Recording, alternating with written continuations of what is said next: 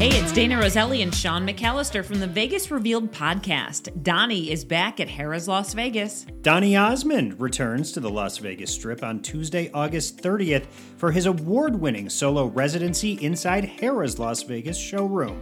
Shows are set for September, October, and November. All the performances run Tuesday through Saturday at eight p.m.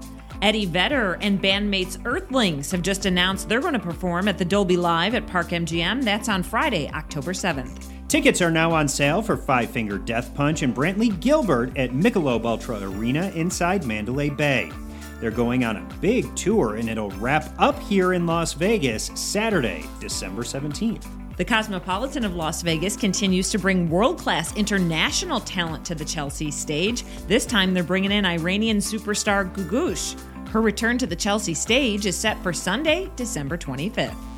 Just announced, Country Music Hall of Fame duo Brooks and Dunn are set to perform at the Laughlin Event Center on April twenty-ninth of next year.